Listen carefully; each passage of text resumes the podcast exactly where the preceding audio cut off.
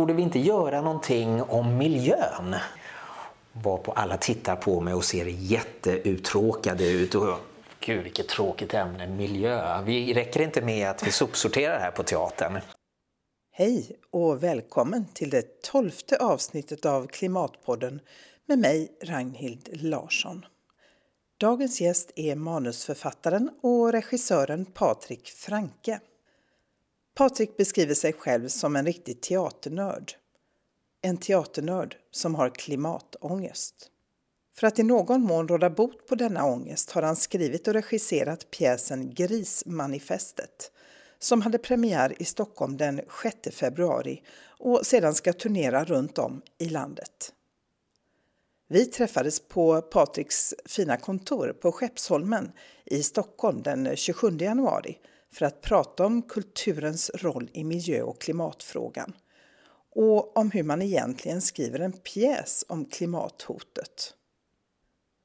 Du kan läsa mer om pjäsen på Klimatpoddens hemsida klimatpodden.se. Du är också välkommen att följa oss på Twitter och Facebook under namnet Klimatpodden.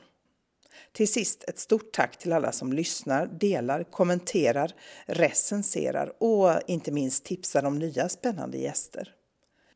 Idag den 12 februari när det här avsnittet sänds har podden laddats ner drygt 11 700 gånger.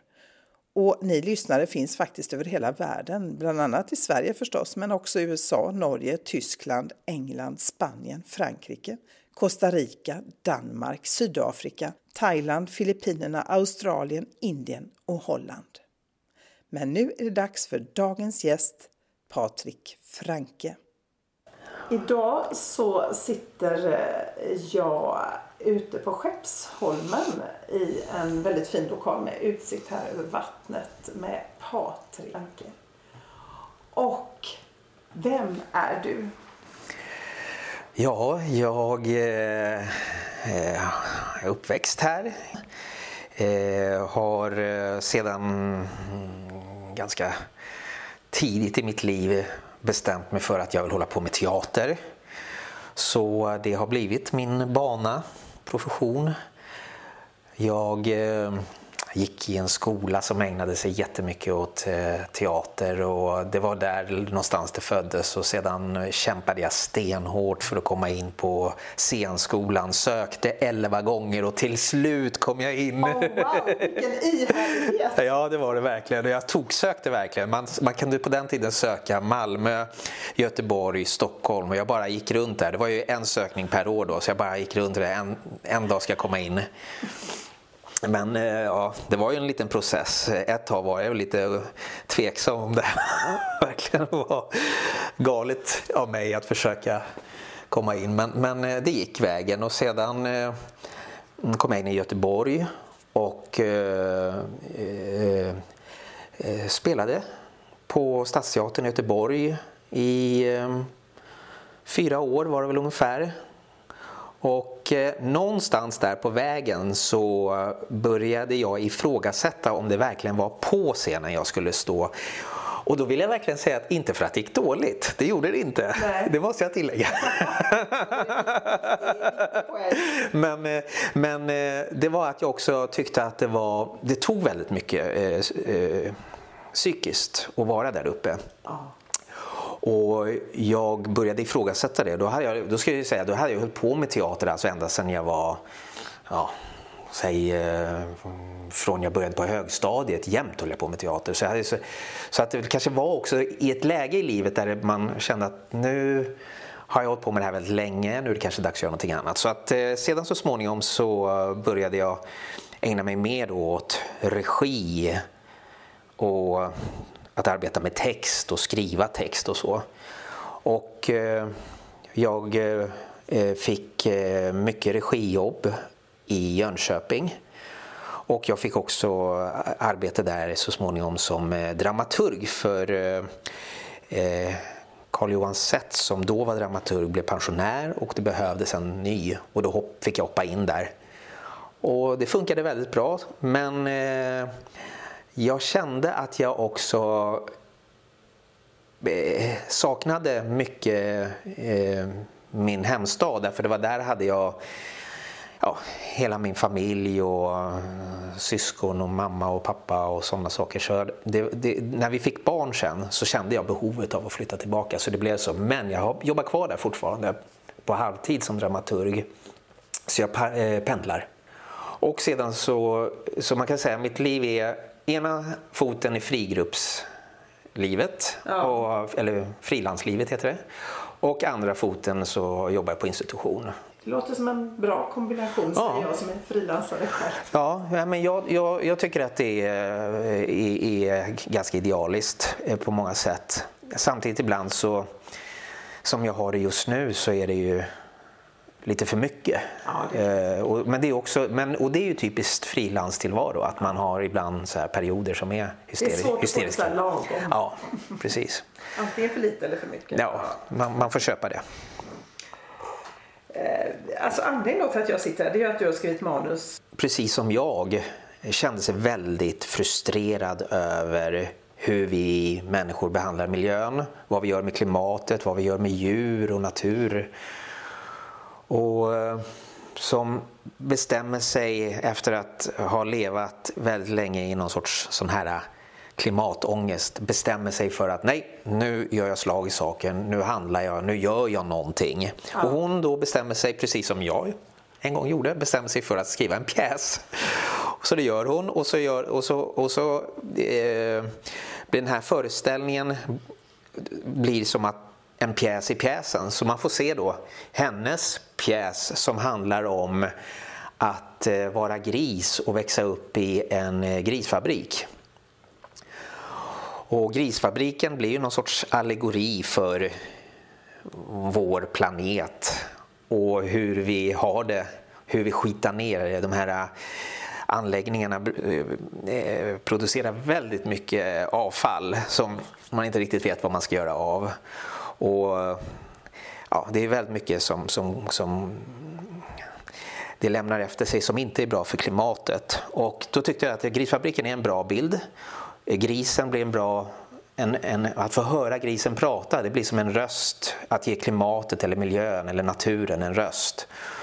Så hon eh, eh iträder rollen av att vara en avelsugga på en grisfabrik och försöker eh, göra så bra hon kan ifrån sig där. Hon vill vara en bra sugga och hon vill eh, eh på alla sätt eh, eh skapa, göra ett, eh, ge grisbonden en, ett, ett fint resultat. Och, så det börjar väldigt så här, hon är väldigt positiv men så småningom så bryts hon ner då i det här, den här hemska tillvaron. Och till slut så det blir droppen blir väl när, när de, hon får ju till slut kultingar och när de tar dem ifrån henne då, då får hon nog. Och då erbjuds en möjlighet Eh, för henne att rymma och då tar hon den och sticker iväg mm. till skogs. Sen tror jag inte att jag ska avslöja nej, vad som nej. händer mer. Nej, det, det Det är ett tacksamt motiv med grisar på något vis. Eh, det, det som är roligt med dem är ju att vi är så lika grisarna i mångt och mycket. Om man tänker att vi, våran färg påminner om varandra, vilket, hur vi, vårt skinn ser ut, vilken färg vi har på skinnet. Våra tänder är precis likadana i hur, hur, de ser ut. En griskäke och en människokäke. Våra ögon ser precis likadana ut. Så det är mycket som vi har gemensamt. Och man, man också kunnat se så här på foster så ser vi väldigt lika ut väldigt länge inne ja. i magen innan vi går skilda vägar. Och visst är det så, man använder ju, eh, när man gör tester man ju mycket på grisar. Ja, ja, precis. Jag har sett att man kan tydligen odla öron på grisar och sådana bilder har jag sett. Det verkar vara mycket i genetiken där som stämmer överens. Och man säger också att de är väldigt intelligenta. Det kan man ja. ibland ifrågasätta om vi människor är, men eh, i alla fall. Ja. Precis, det där är också en viktig sak att, att de är faktiskt väldigt intelligenta. Många, en del säger att de är mer intelligenta än hundar och så. Ja. Och ändå så behandlar vi dem så fruktansvärt som vi gör. Usch, ja. Och det det blev kanske en, en väldigt Alltså tillsammans med min frustration över hur vi, vad vi gör med miljön överhuvudtaget också, men också hur, hur hela vår köttindustri ser ut. Det blev en jättestark motor för att börja skriva. så eh, det, det, det, var... När jag hade den här historien då kände jag att mm, wow, här skulle jag kunna få fram och göra någonting utav den här tematiken. Ja, för det är inte helt lätt tänker jag. Alltså jag funderar mycket över det här med klimat, eh, klimathotet. Hur berättar man om det på ett eh, sätt som gör att människor blir berörda och, och sådär. Um, och um, ja, alltså vad, vad, vad, vad, tänker du om konstens roll i, i den här klimatfrågan? Ja, jag, jag har ju fått anledning att tänka mycket på det såklart. Mm. Och eh, jag kommer ihåg när jag satt eh, i dramaturgiat jag har på, suttit i flera sådana olika eh, institutionsteatrar och man har diskuterat repertoar och vad ska vi göra för någonting. Och då har jag fört upp att borde vi inte göra någonting om miljön? Varpå alla tittar på mig och ser jätteuttråkade ut. Och, Gud vilket tråkigt ämne, miljö. Vi räcker inte med att vi sopsorterar här på teatern. Men eh, då, ja, det, då, då, då tänkte jag så här, ja men okej okay, jag gör det själv då. Och vad tror du den beror på den eh, reaktionen? Att folk blir så uttråkade och tycker men herregud. Ja, jag vet inte. Alltså, det, jag tror att man eh, mer ser miljö är någonting som är mera någonting, alltså en, en sorts plikt. Det handlar kanske om att städa upp efter sig, vad vet jag. Alltså, det är ja, sådana saker. Och, och, och, det känns kanske inte sådär jättesexigt att ta upp på en eh, teaterscen. Men jag tror att eh, det också faktiskt ändrar sig mer och mer nu. Och, och eh, det, det har börjat komma nu på alla möjliga håll, även på institutionerna eh, föreställningar som tar upp just eh, miljötematiken. Så det, det, det kommer mer och mer. Jag tror att man börjar förstå att det här handlar om sådana grundläggande saker i våra liv så att, eh, så att eh, man, man, kan faktiskt hitta någonting väldigt spännande och högst mänskligt och existentiellt i de här frågorna. Och det var väl det jag kände när jag började skriva. Att eh, man kan faktiskt eh, hitta jättemycket eh, spännande motiv och spännande frågeställningar som passar för teatern.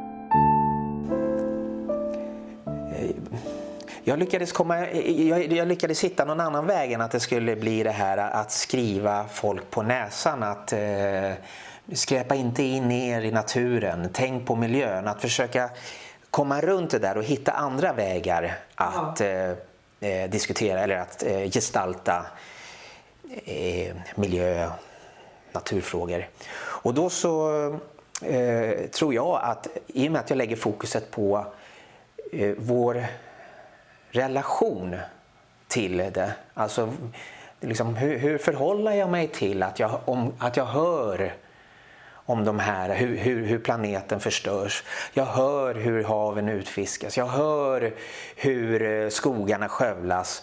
Hur ska jag förhålla mig till det? Ska jag bara stå där och lyssna på det och vara maktlös? Det blir ju en jättefrustration. Och det där tycker jag är intressant att lyfta upp på scenen och gestalta. Och det är också i andra konstformer eh, ett jättespännande ämne. Mm.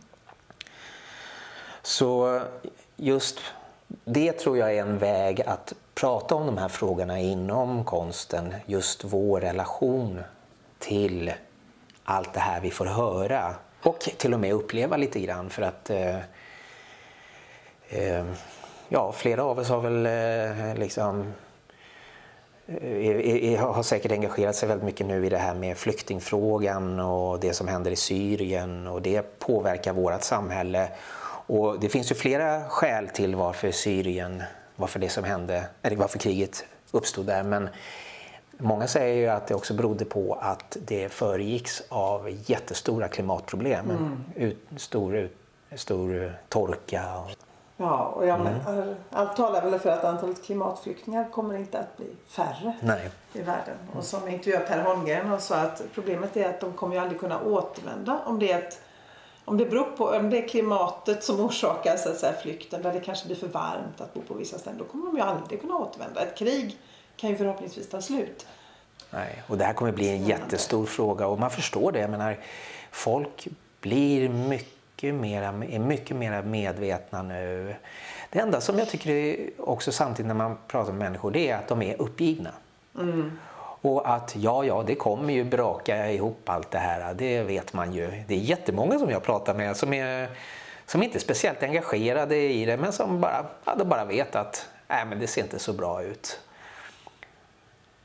Och det är den här apati, apatin som vi behöver göra någonting åt, mm. känns det som. Ja, den känns ju inte som en så lyckad väg framåt. Om Nej. alla bara Ja, då spelar det ingen roll. Då kan vi fortsätta flyga till Thailand och allt vad man nu gör. Ja, just det. Vi, försöker, vi, vi, vi öppnar champagneflaskorna Exakt. och spelar, eh, orkestern ja. spelar medan eh, skeppet sjunker. Precis. Men, men eh, det där har jag också faktiskt försökt få med i pjäsen. För det, det är som att det här har en viss process i var och en som eh, konfronteras med miljöfrågan.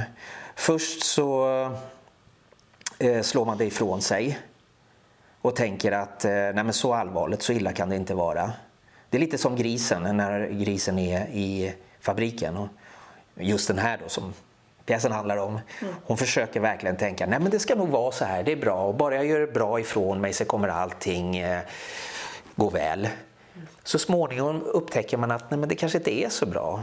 Man hör så mycket konstigt om eh, gifter som är i maten och varningar om eh, vad som händer med vatten och eh, luften och sådana saker. Och så börjar man kanske nysta i det där och då tror jag reaktionen är att man blir väldigt förbannad. Mm. Och sen så småningom när den där ilskan inte leder någonstans så blir man kanske apatisk och känner en viss eh, uppgivenhet.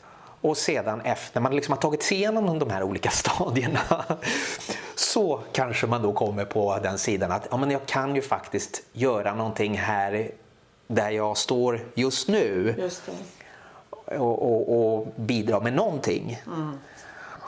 Och det är lite den där utvecklingen som grisen har i föreställningen. Och som också har varit min egen utveckling. Jag det. ja. Så jag har också känt det där äh, jätteilskan. Ja. Och, och, och sen, men sen så i och med att jag skrev den här pjäsen så har jag, kan jag ju liksom, min klimatångest och min ilska den har jag mycket bättre koll på nu ja. sen jag började arbeta med det här. Mm. Jo, men det är nog lite så för mig med min podd också. Ja, jag kan tänka det. Ja. Att, eh, att, ja men vad är det jag kan göra då? Och man får utgå från den situationen där man själv är. Mm. Uh, och då kände jag, ja men jag har en journalistisk bakgrund och alltså, ja men det är det här jag kan göra. Jag kan intervjua människor. Mm. Och mitt syfte är ju lite grann också det här, tänker jag, att ge hopp. Mm. Alltså för jag tror att uh, Alltså all den här fakta, nu vet vi att det är illa, det vet vi. Mm.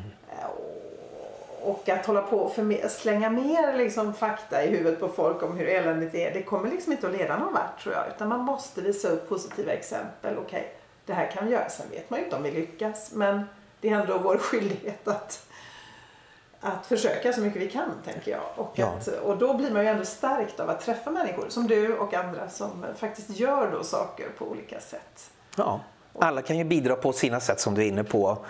Och eh, jag tror att det är en väg framåt. Det får inte vara så nu att det bara är eh, naturvetensk eller säga, vetenskapsmän Nej. och eh, de som är i miljörörelsen som har hand om de här frågorna. Utan det här måste nu sprida sig till, till alla.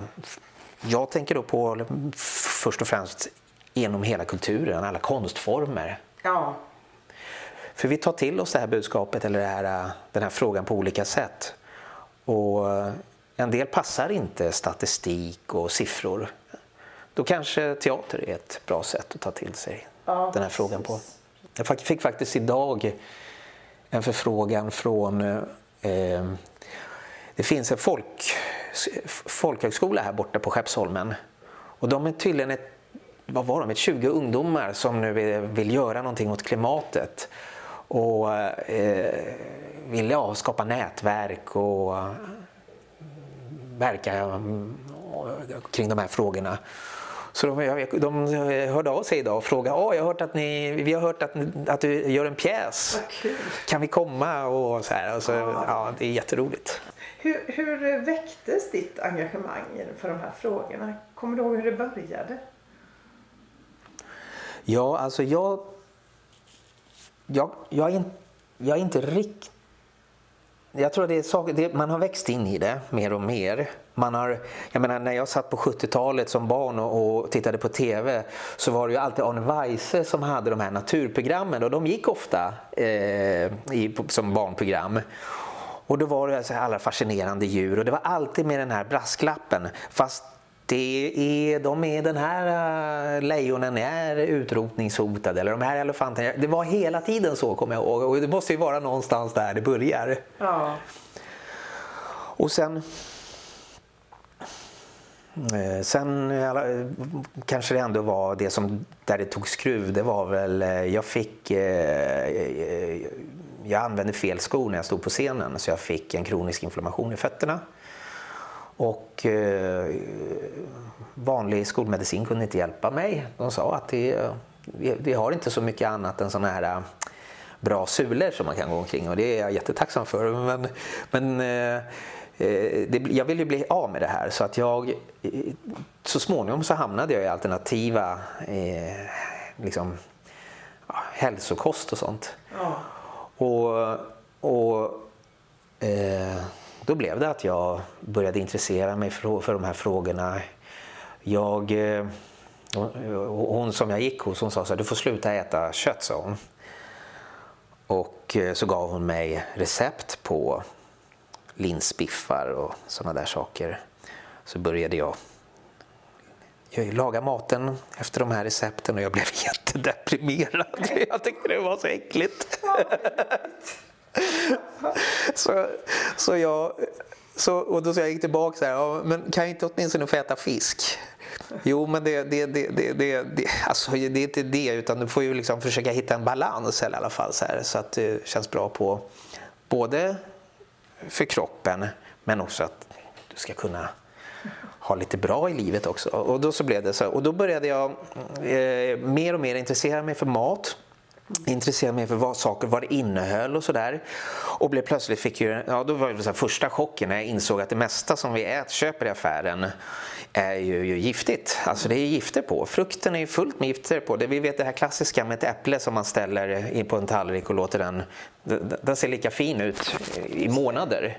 Och allt det här eh, eh blev, kom bara, den här kunskapen bara växte och jag fick mer och mer. Och sen så eh, började jag läsa om kött då och eh, insåg jag att det inte alls är sådär jättebra för kroppen. Det börjar ju verkligen komma nu också. Mm. Det börjar ju bli i var mans mun att man nu vet.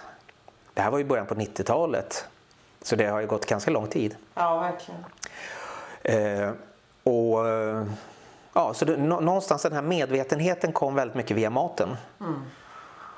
Och sedan, jag menar, jag blir lika förtvivlad som alla andra när jag hör om eh, hur haven utfiskas och hur eh, skogarna skövlas. Jag blir ju förtvivlad och det blir ju alla. Mm. Och eh, till, till, så, så, så det, det, det, har växt mer och mer. Sen har jag också blivit väldigt frustrerad av att jag tycker att eh, många utav mina eh, Alltså de som jämnåriga som jag har växt upp med och också mina föräldrar, föräldragenerationen och allt det här. Att, att de ändå fortsätter, att, det, att inte någonting händer. Det har gjort mig verkligen jättefrustrerad. Varför, varför äter ni det här? Mm. Varför, varför måste ni ta bilen om ni bara ska åka några kvarter? Och jag allt det här. Jag känner igen den här ja. känslan. Till slut så blir man så frustrerad så antingen så får man liksom gömma huvudet i jorden eller så skriver man en pjäs eller gör en radio eller vad det, vad det är för någonting. Ja, ja, ja precis. Använd den där frustrationen ja. konstruktivt. Ja.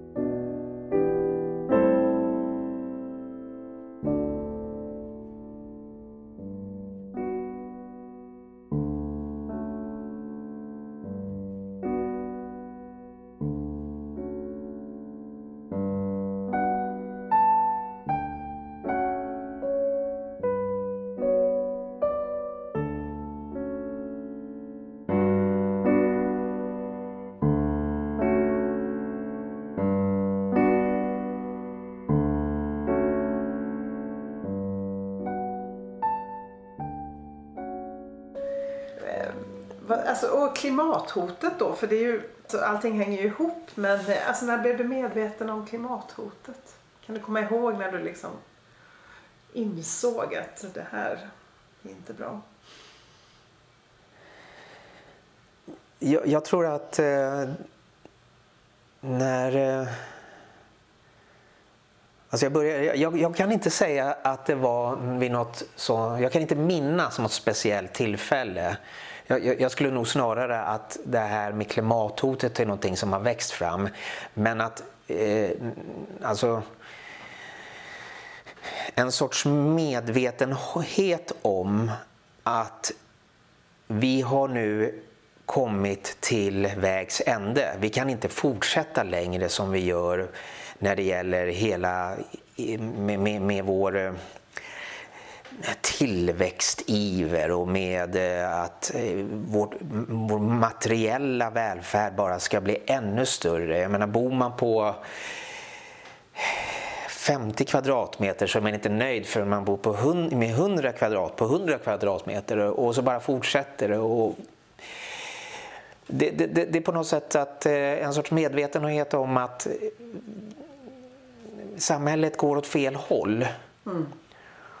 Och där kommer både eh, hur vi förgiftar miljön, hur vi utrotar eh, havets djur och land, land, eh, växter och djur överhuvudtaget och hur vi förstör miljön och luften. Och det, det, det, allt det där tror jag har alltså medvetenheten om att hur vi lever blir fel på nästan alla fronter nu. Mm. Eh, det, det, man får säga, det är den vägen som det har varit för mig. Så jag har inte börjat i klimatet utan det har liksom varit mer i... Och det här med klimatet är ju någonting som har kommit mer på senare tid. Förut var det ju miljön man pratade ja, väldigt mycket om. Ja, så skulle jag säga. Ja. Vad, vad, tänker jag, din pjäs då, vad hoppas du nu med att uppnå med den? Jag eh, tänker att när vi nu spelar den här föreställningen och åker runt med den i hela Sverige så eh, är vi med om att skapa en folkrörelse. För Jag tror att det är det som håller på att hända nu. Mm. Det har varit väldigt mycket att eh, det har varit så fältbiologerna och de som har intresserat sig för naturen har varit med i, gått med i Naturskyddsföreningen och sådana saker. Så har det varit, hållit sig där. Sen har vetenskapsmännen mer och mer börjat fatta att oj, det är någonting som är galet och så har de fått ett medvetande. Nu, nu, måste, nu börjar medvetenheten sprida sig mer och mer i flera olika kretsar. Och vad jag hoppas det är ju att vi med en teaterföreställning där vi reser land och rike runt. Eh, att, att vi eh, liksom ska bidra till det här att folk blir mer medvetna, att folk engagerar sig. Träff, vi träffar ju också så väldigt mycket människor ute i det som man säger i kretsarna, alltså till exempel eh, Eh, förening, lokala föreningen hos Djurens Rätt, den lokala kretsen som Naturskyddsföreningen har, eh, klimataktion i eh, den och den staden. Och, och, och, och vi pratar ihop oss och vi ger varandra styrka och vi, och, och, som gör att vi sen orkar fortsätta att arbeta för det. Jag menar, det är ju inte mycket, alltså de, det finns ju inga pengar i det här egentligen. Det är väldigt lite pengar som finns. Ja. Och, men ändå, alltså, vi, vi, man känner att man är med om någon sorts folkrörelse som, som håller på att väckas. Och det är jättekul när man hittar varandra på Facebook och på Twitter och när man hittar varandra ja, på alla möjliga sätt också. Så här. Och, och man inser att det är väldigt många som, är, som vill göra någonting. Och det är också så att eh, till de här föreställningarna så är det diskussioner kopplade. Alltså det är inte bara att man går och ser en pjäs och sen går man hem med alla sina frågor eller så utan ni har tänkt ett steg längre där. Ja, eller du. exakt. Det, det, vad vi, vi vill ju ge den här föreställningen för att väcka engagemanget och få folk att börja tänka på de här frågorna och bli upprörda kanske. Sen när föreställningen är slut, det är en monolog då mm. som eh, håller på i drygt en timme.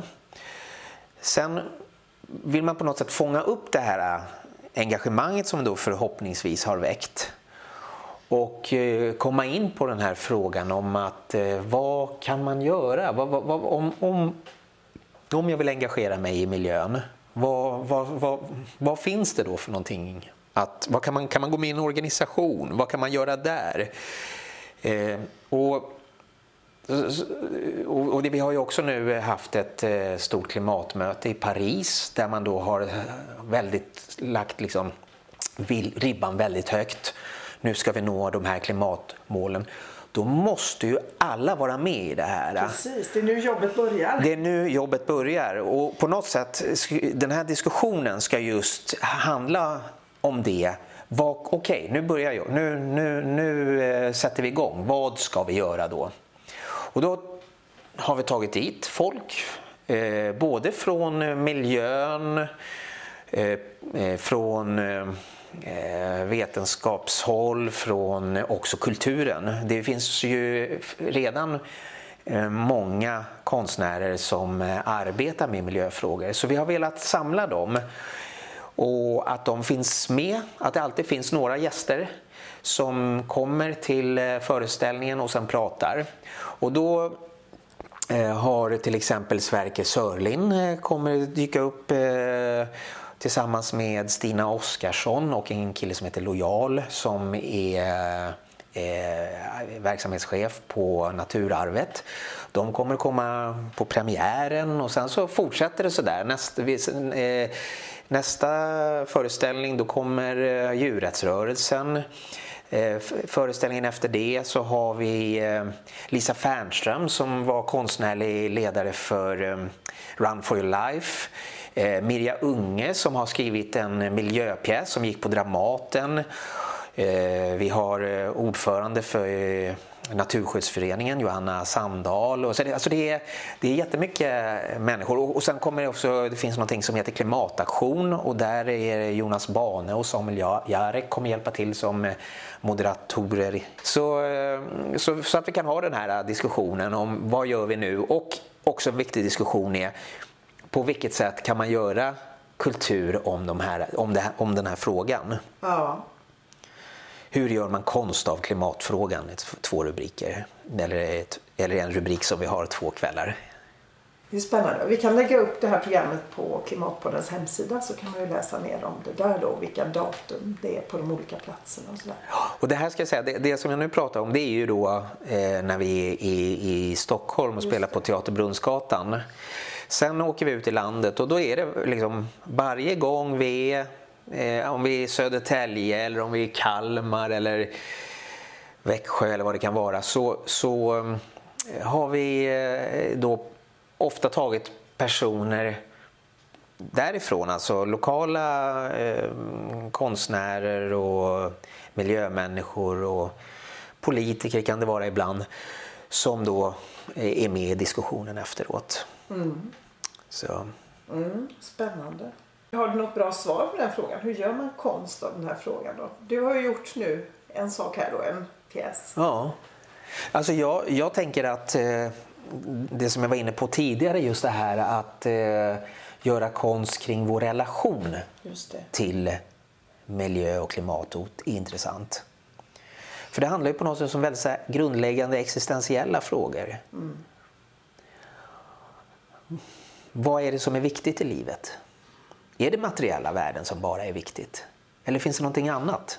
Jag tycker i vår, i, i vår kultur är det ju som att det bara är det materiella som vi mäter allting. Ja. Och det är så dåligt i Sydeuropa och det är så synd om dem i Afrika eller i Asien för de har inte lika fantastiska materiella eh, eh, vad ska man säga, alltså, den materiella välfärd som vi har.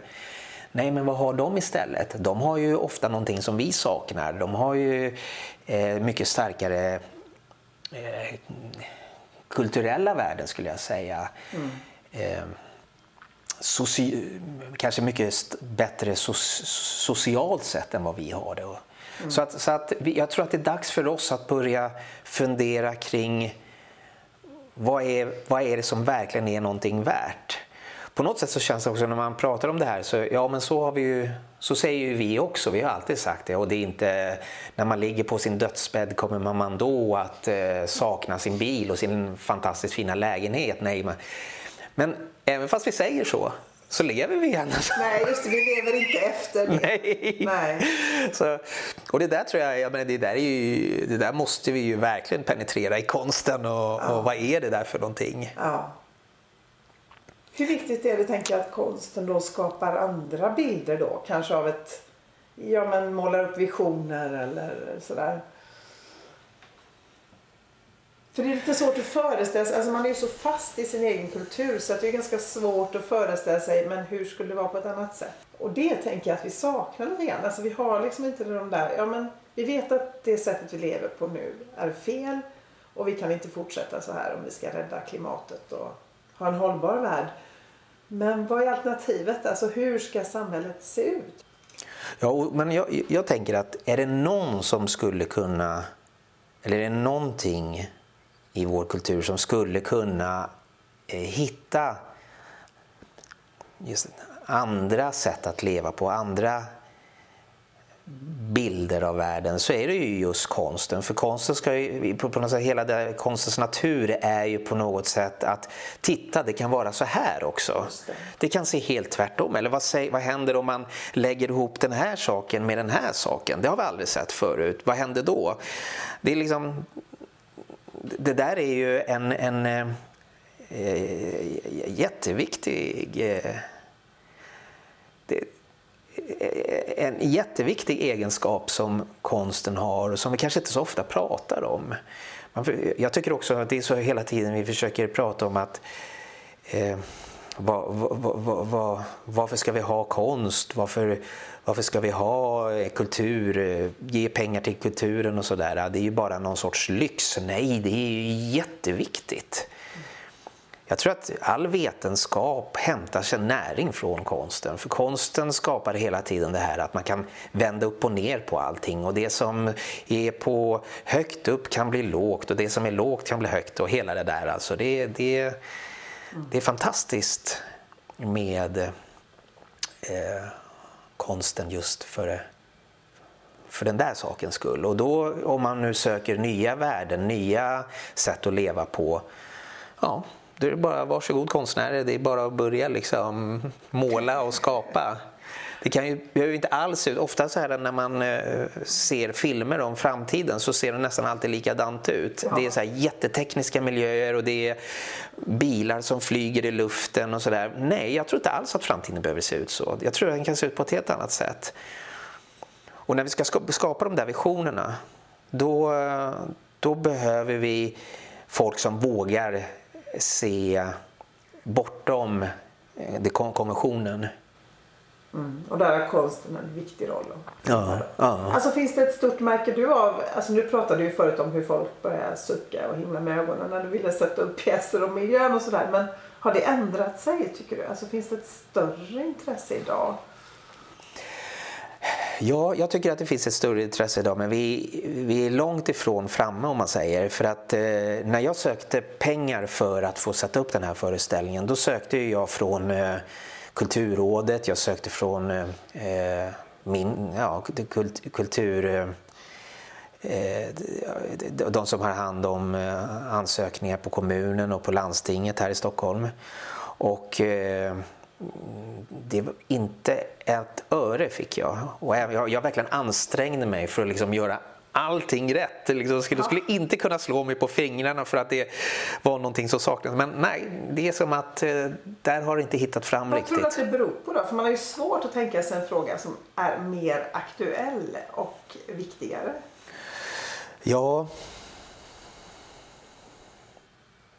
Men jag tror att det, det kommer ändra sig och att, att så småningom så kommer de som sitter och bestämmer över bidragen och de som bestämmer över repertoaren kommer mer och mer förstå att det går inte längre att prata om allting annat än den stora elefanten i rummet. Och ja, det är bara att beklaga att, att, att det just nu inte är riktigt där. Jag, eh, jag, jag kan också tycka att eh, det är många som, som säger så också, att just inom konsten så det, det, det är så litet så det ryms inte så mycket frågor. Och just nu så arbetar man med väldigt viktiga frågor. Det är ju väldigt mycket kring genus och väldigt mycket kring mångkultur och de frågorna. Och det får väldigt stort utrymme. Och då är det som att det inte riktigt finns plats. Jag vet inte, det, det är många som pratar i de termerna och jag kan ju också uppleva så att det är på det viset man borde kunna prata om andra saker också. Mm. Det, behöver, det borde vara så högt i tak att mer frågor kan, kan, kan få plats. Och eh, ja, så, så, så, så, jag tycker det har varit väldigt motigt att få gehör för den här föreställningen. Mm. Eller, för den, eller ja, för den här tematiken då ska jag säga. Och... Eh, ja, då har, då har jag då hittat min, min väg att eh, ta kontakt med, med eh, ja, de olika föreningarna ute i landet och eh, olika kretsar och så. Att, att, där har jag kunnat få gehör. De är intresserade av att arrangera föreställningen och de har kunnat söka pengar hos sin kommun. Och, då har det faktiskt, och där får man ju säga att där är, finns det en positiv sak. För eh, Alltså så att, så vi, det är just det, jag, jag, vill inte säga att det är bara på ett sätt. För vi, det är som att vi befinner oss nu i ett sorts mellanläge. Och att saker och ting händer. För att när, när, eh, om jag tar kontakt med Naturskyddsföreningen i eh, Linköping. Ja, men då vill de jättegärna eh, arrangera den här föreställningen. Men de kanske inte har riktigt pengar. Då kan de ta kontakt med kommunen och söka ett arrangörsbidrag. Och, har, och är det då miljö, då är det faktiskt lite lättare för dem att få det där bidraget. Ja, än om så det... där funkar det. Ja, ja. Så att det finns liksom ändå ett, ett visst uppvaknande. Och, mm. jag menar, och samtidigt ska man ju också säga att eh, när man pratar med folk i, i, kommunerna och så är det, ju, är det ju såklart ett väldigt stort miljömedvetande. Mm. Det, det, är ju en jättestor fråga. Mm. Men det gäller också det här att se att man kan faktiskt också jobba med miljö på annat sätt än att eh, eh, ha, skapa miljöregler i kommunen och så. Man kan faktiskt jobba med det också genom att hur kan vi få en diskussion om det i, ja, inom kulturen eller sådana saker. Mm. Det, det kommer kanske mer och mer men har varit lite eh, motigt förut då. Mm. Ja, just det. Mm. Vad, vad, är din, eh, vad är din drivkraft i allt det här? Vad är det som gör att du orkar hålla på och fortsätter driva då ändå de här frågorna och faktiskt har skrivit den här pjäsen som du ändå ska ha premiär och allt det här? Och att du inte börjar skriva pjäser om något annat som är mer i tiden, även om man har svårt att tänka sig som jag sa, en fråga som är mer i tiden än detta. Men ja, alltså vad, är det som ger dig energi och kraft? Flera saker tror jag. Alltså, som, som att Alltså, jag är ju verkligen en teaternörd. Eh, det, det, menar, det visar ju också att jag sökte liksom scenskolan elva gånger innan jag kom in. Och, och, och jag, jag menar, jag ger mig inte. Jag älskar teater, jag vill fortsätta med det. Så att där har jag, det är en jättedrivkraft för mig.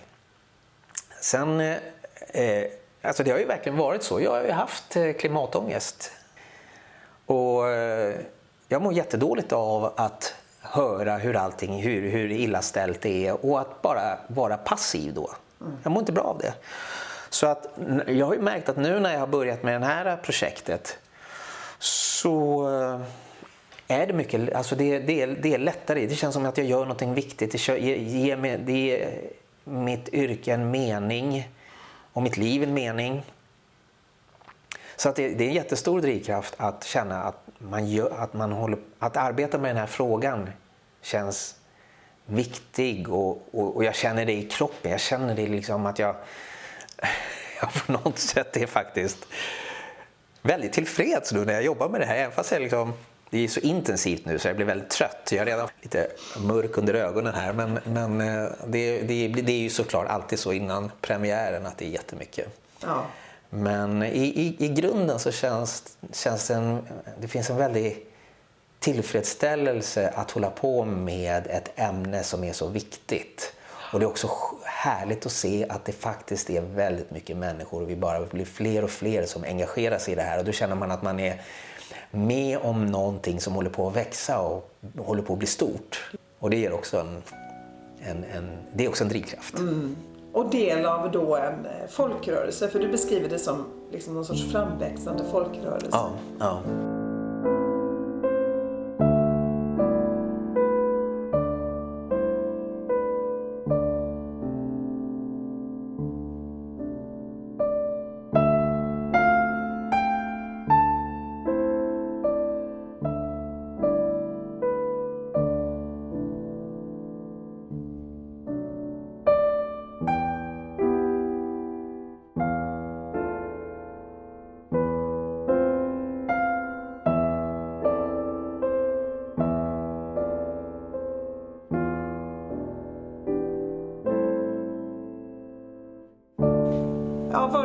Kommer förändring då? Förändringskraften i detta tror du?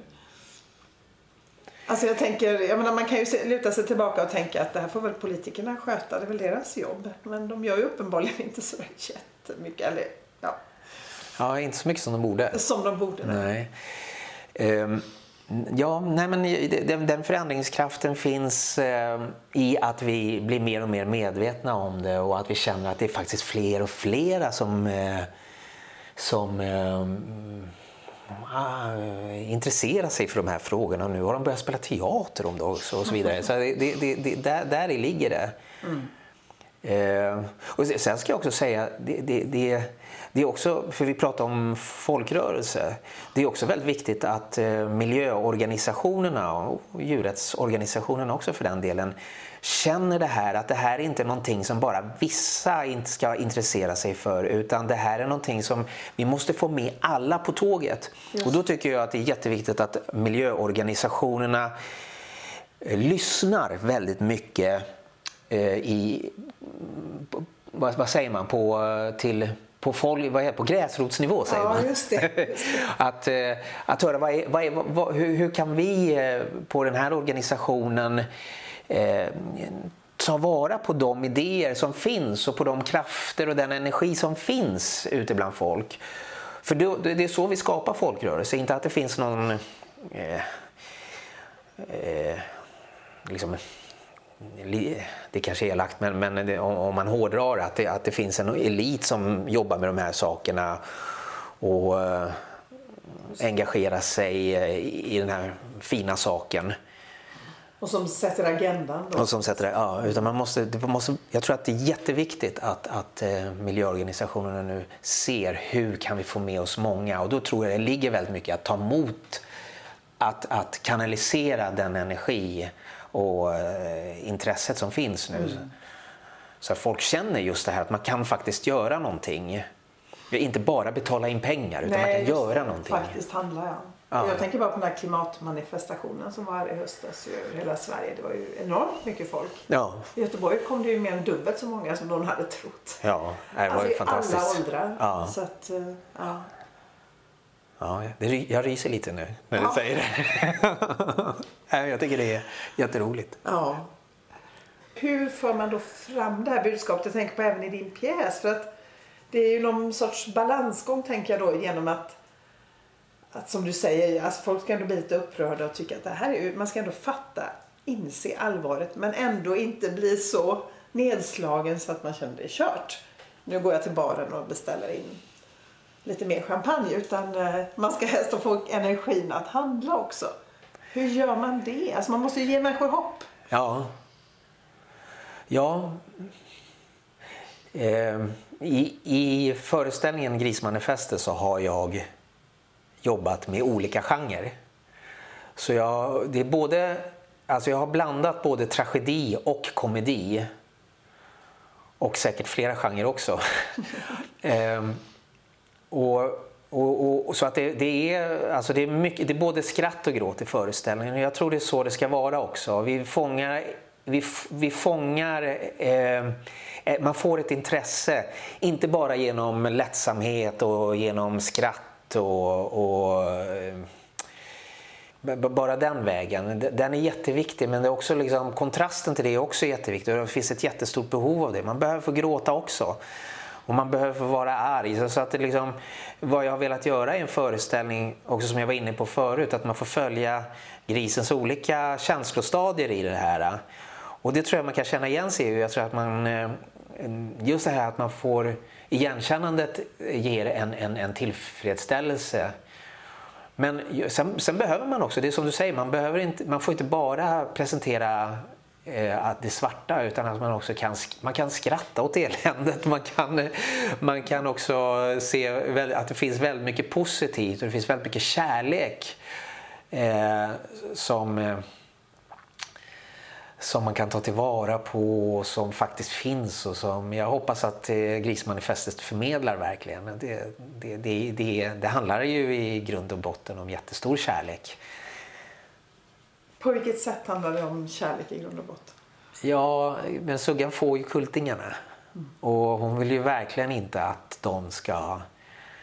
Eh, hon, hon, hon, hon, hon, vill ju liksom, hon vill ju jobba för dem. Hon vill, hon vill eh, ha ett liv tillsammans med dem eh, tills de i alla fall blir stora grisar. Och, eh, så det, är, det, det, den där kärleken den, den kommer ju fram väldigt starkt i föreställningen. Sen är den också, alltså den är, när hon rymmer så, så, så, är det ganska komiskt. Mm.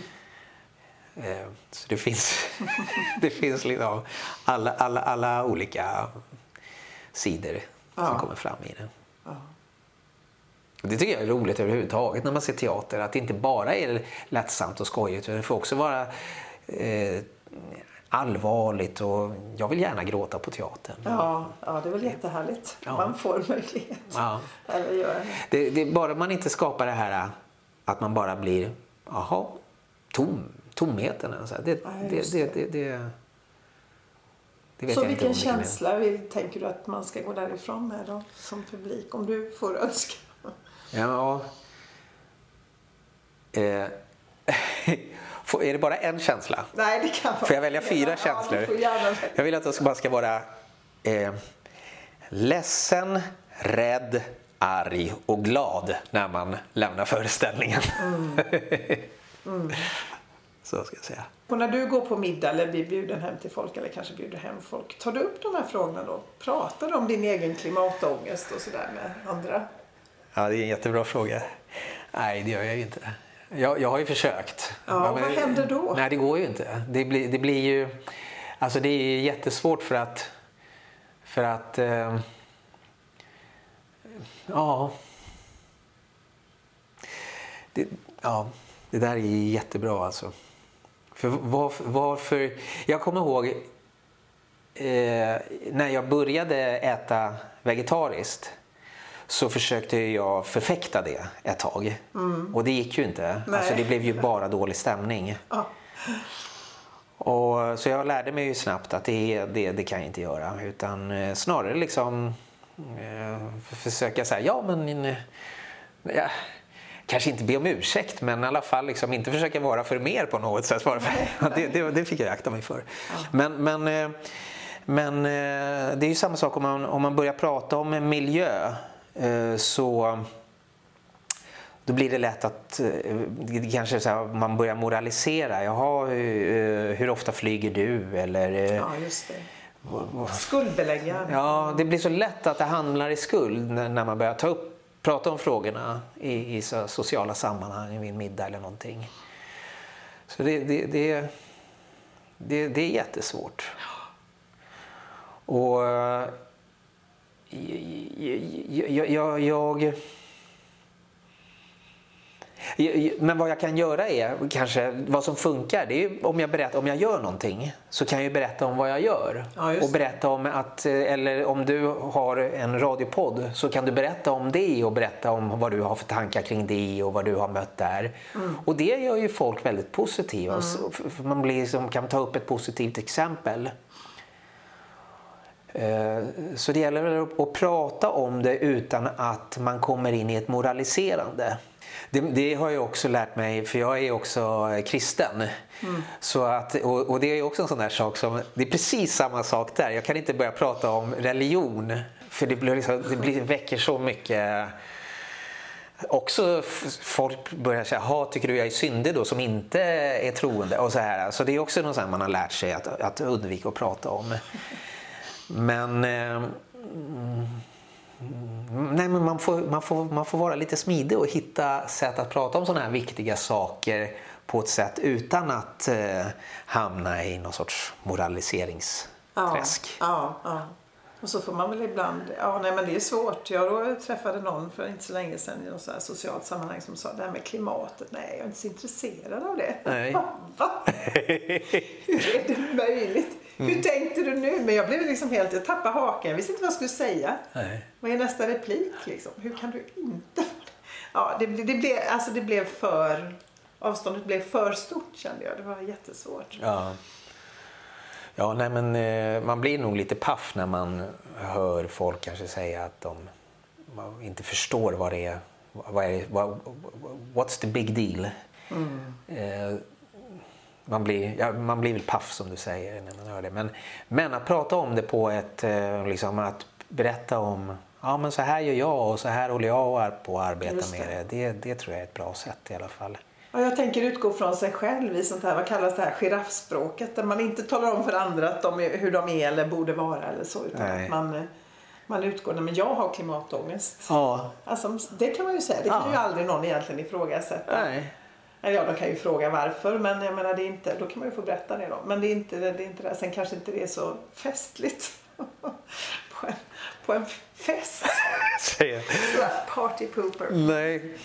Nej precis men uh, det, det, är, det är ändå liksom, jag, jag, att, att om man kan prata om, jag har klimatångest men jag, jag försöker vara glad ändå eller något sådär så, så, så kanske ja. så kanske man uh, Nej, men jag, jag, tycker man kan hitta sätt att prata. Jag, jag, jag tyckte när jag skrev pjäsen att, eh, att det gick... när jag kom runt de här pekpinnegrejerna och det här moraliserandet och började hitta andra vägar att prata om det liksom i, eh, i pjäsform. Mm. Då började det hända saker. Och det märker när vi, det ska jag också säga när vi repeterar nu, mitt uppe i repetitioner när skådespelerskan då börjar liksom bli för tung eller börjar låta lite moraliserande i rösten eh, då slutar man lyssna. Ja, ja. Så att jag, när, när, vi, när vi regisserar nu så försöker, och hon, hon när vi skådespelar så försöker vi hålla en speciell ton så att man inte ska lägga på någonting. Ja, utan låta publiken själv dra sina slutsatser och istället försöka presentera en gris som försöker verkligen ha en positiv inställning till tillvaron och försöker hela tiden ge sig själv en anledning till att leva vidare och att det finns någonting att se fram emot. Och det är så eh, jag tycker att jag blir intresserad av föreställningen också just när jag ser att det är någon som kämpar. och inte tycker synd om sig själv utan tvärtom eh, se vad kan jag göra nu, hur ska jag lösa situationen. Och det är nog viktigt också om man pratar om de här frågorna i eh, olika kulturformer att, att, eh, att försöka se bortom moral, det, alltså det negativa moraliserandet. Mm. Jo, det, jag mm. tänker, det är väl vanlig enkel psykologi. Man brukar ju säga att vad säger man, tryck möter mottryck. Alltså, ja. att det, går, det är väldigt svårt att tvinga någon annan till en förändring. Om, låt oss säga nu någon som flyger mycket till exempel. Då, man tycker, men hur kan hålla på och flyga sådär? Alltså det kommer ju inte att hjälpa att jag sitter där. Du borde inte. Nej. Nej. Hur ska man göra där? Då får ja. man säga så här, jag har hört att de fortfarande, eller fast jag, jag tänkte så här, Jag åker alltid tåg till Stockholm, det är så himla bra. Ja, just det. Precis, och, och, och det, det, brukar jag säga för vi åkte tåg i eh, somras mm. och att det faktiskt är det var jättespännande att eh, just, eh, för barnen var med också och se hur det förändrades där utanför vid fönstret och det blev, man kom in i en ny stad eller plötsligt så blev landskapet ett annat. Det, det var jätteroligt att få göra den resan med barnen. Ja. Så, ja. Det är ett annat sätt att resa. Ja. Och det, det tänker jag överhuvudtaget med det här med miljö och klimat. Att försöka se att det behöver inte vara att försaka någonting Nej. utan snarare att hitta någonting annat Exakt. som man kan gå loss på. Exakt. Nej men det tror jag verkligen. För du vinner ju inte så många genom att säga nu ska vi leva som på stenåldern. Nej, men att det är häftigare. Det är häftigare när du... Vi pratade om det så här, skojade hemma att vi skulle starta en Facebook-sida som skulle heta eh, Slå rekord i julhandeln. Men att man inte skulle slå rekord och, och, och köpa ännu mer eh, än vad man gjorde förra året. Utan rekordet skulle ligga i att i, i år lyckades få en skitbra jul utan att ha lagt så mycket pengar som förra året. Ja, och, och jag kan verkligen tänka mig att det är så. Eh, inte för alla såklart, inte, de, inte sådana som verkligen eh, eh, har, har jättedåligt med pengar. Men, men om man säger många har ju ändå så pass bra så att, eh, så att liksom, ta det lite lugnare med maten. Du mår bättre om du inte trycker i dig så himla mycket julmat. Och du mår mycket bättre om du drar ner på presenterna för då behöver du inte springa affärer och jäkta så mycket Nej. innan. Nej. Då blir det mycket mer harmoniskt. Jag menar, det är ju faktiskt så på väldigt många, man kan börja titta på det. Så är det ju faktiskt så. Gå ner lite arbetstid, du behöver inte Exakt. så mycket pengar. Nej. Och du får plötsligt lite mer fritid och då kan du eh, kanske hit, ut, odla lite mer sociala kontakter och vad det kan vara för någonting som finns där istället för det materiella. Ja, ja. Och det är väl ganska, de flesta håller ju med dig om det, eller hur? Ja. Det är väldigt svårt att höra någon säga, men ja, prylarna är viktigast. Ja. Så att, men det är väl det här med teori och praktik. Ja. Nej, men vi behöver tänka om och det, vi, vi, är ju verkligen vana, vi är ju uppvuxna i om man säger, hela 1900-talet att lösningen på de frågor som fanns var hela tiden bättre teknik, bättre prylar som löste det ena efter det andra stora problemet åt oss. Men nu idag har det på något sätt gått så långt så att nu har vi liksom gått förbi det. Nu börjar det mer bli en belastning för oss. Jag menar, jag, jag, alltså jag är ju... Eh, alltså, vi, vi, vi jag, jag, är inte så bra på tv-apparater till exempel. Men förut så kunde jag stänga av och sätta på en tv.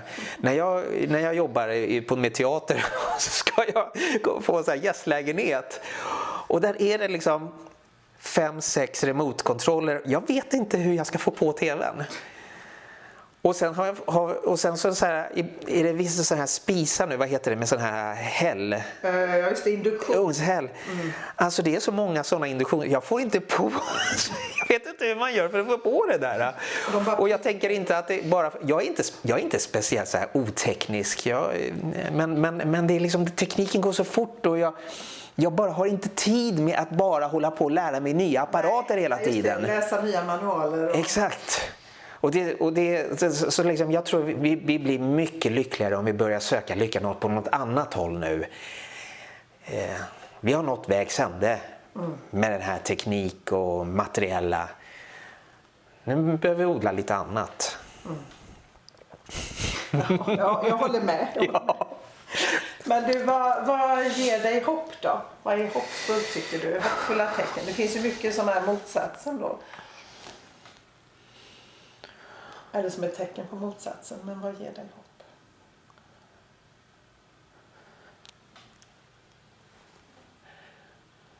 Ja, det är ju det som jag pratat om tidigare. Att se att det är fler som börjar eh, förstå att vi kan leva på ett annat sätt.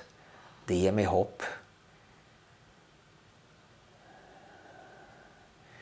Det ger mig hopp att, eh, att jag kan göra den här teaterföreställningen, att det ändå har gått. Även om det varit motigt på vägen så har det ändå gått. Mm. Det visar ju att det ändå är så pass högt i tak att, eh, att det går att göra saker.